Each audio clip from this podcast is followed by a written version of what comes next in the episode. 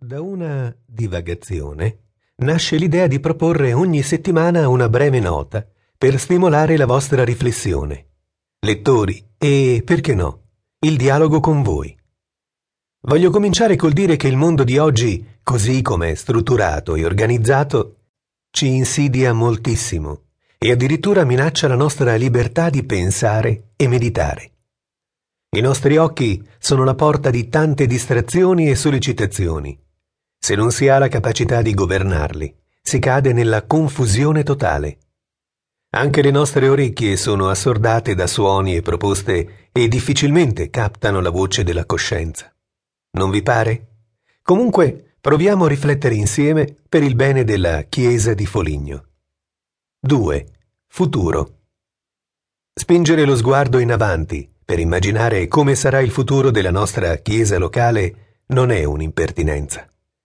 Ci stiamo infatti rendendo conto che da noi il numero delle vocazioni al ministero sacerdotale è in continua diminuzione.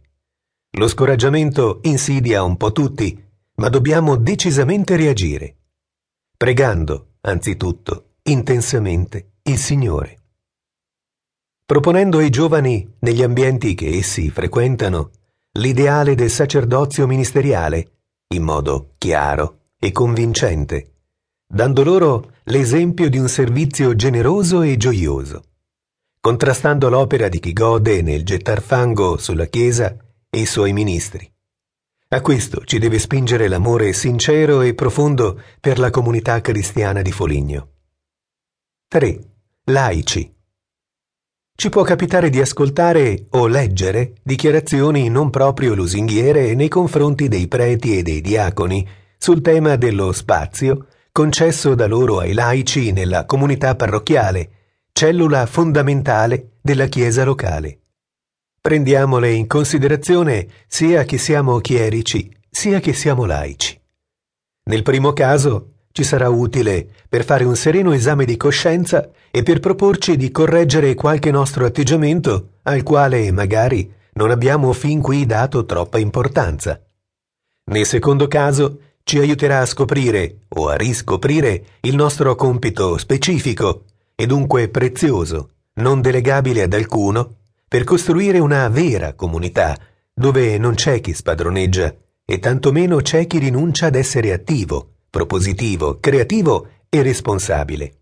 Ciò che insidia la comunione nella comunità, non dimentichiamolo, sono due modi di essere opposti, la passività e il protagonismo.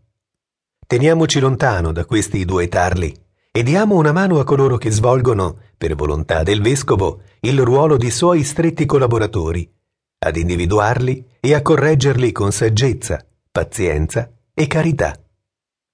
4. Religiose. Le donne che donano tutta la loro vita al Signore e servono la Chiesa di Foligno in forme diverse, tutte preziose, meritano maggiore attenzione e considerazione. Esse, infatti, ci offrono una bella testimonianza, molto più convincente di tanti discorsi, dell'importanza dei valori cristiani.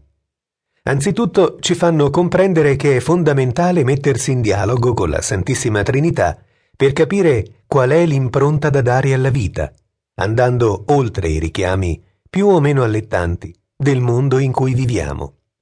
La loro scelta poi della povertà, della castità e dell'obbedienza ci dice quanto sia sbagliato seguire uno stile di vita tutto proteso al piacere, al divertimento e al successo. Ci svela pure che non è vero che oggi è impossibile accogliere le proposte di Gesù Cristo in modo pieno e radicale. Nello stesso tempo ci incoraggia a non arrenderci quando incontriamo qualche grave difficoltà nel mettere in pratica gli insegnamenti del nostro Maestro.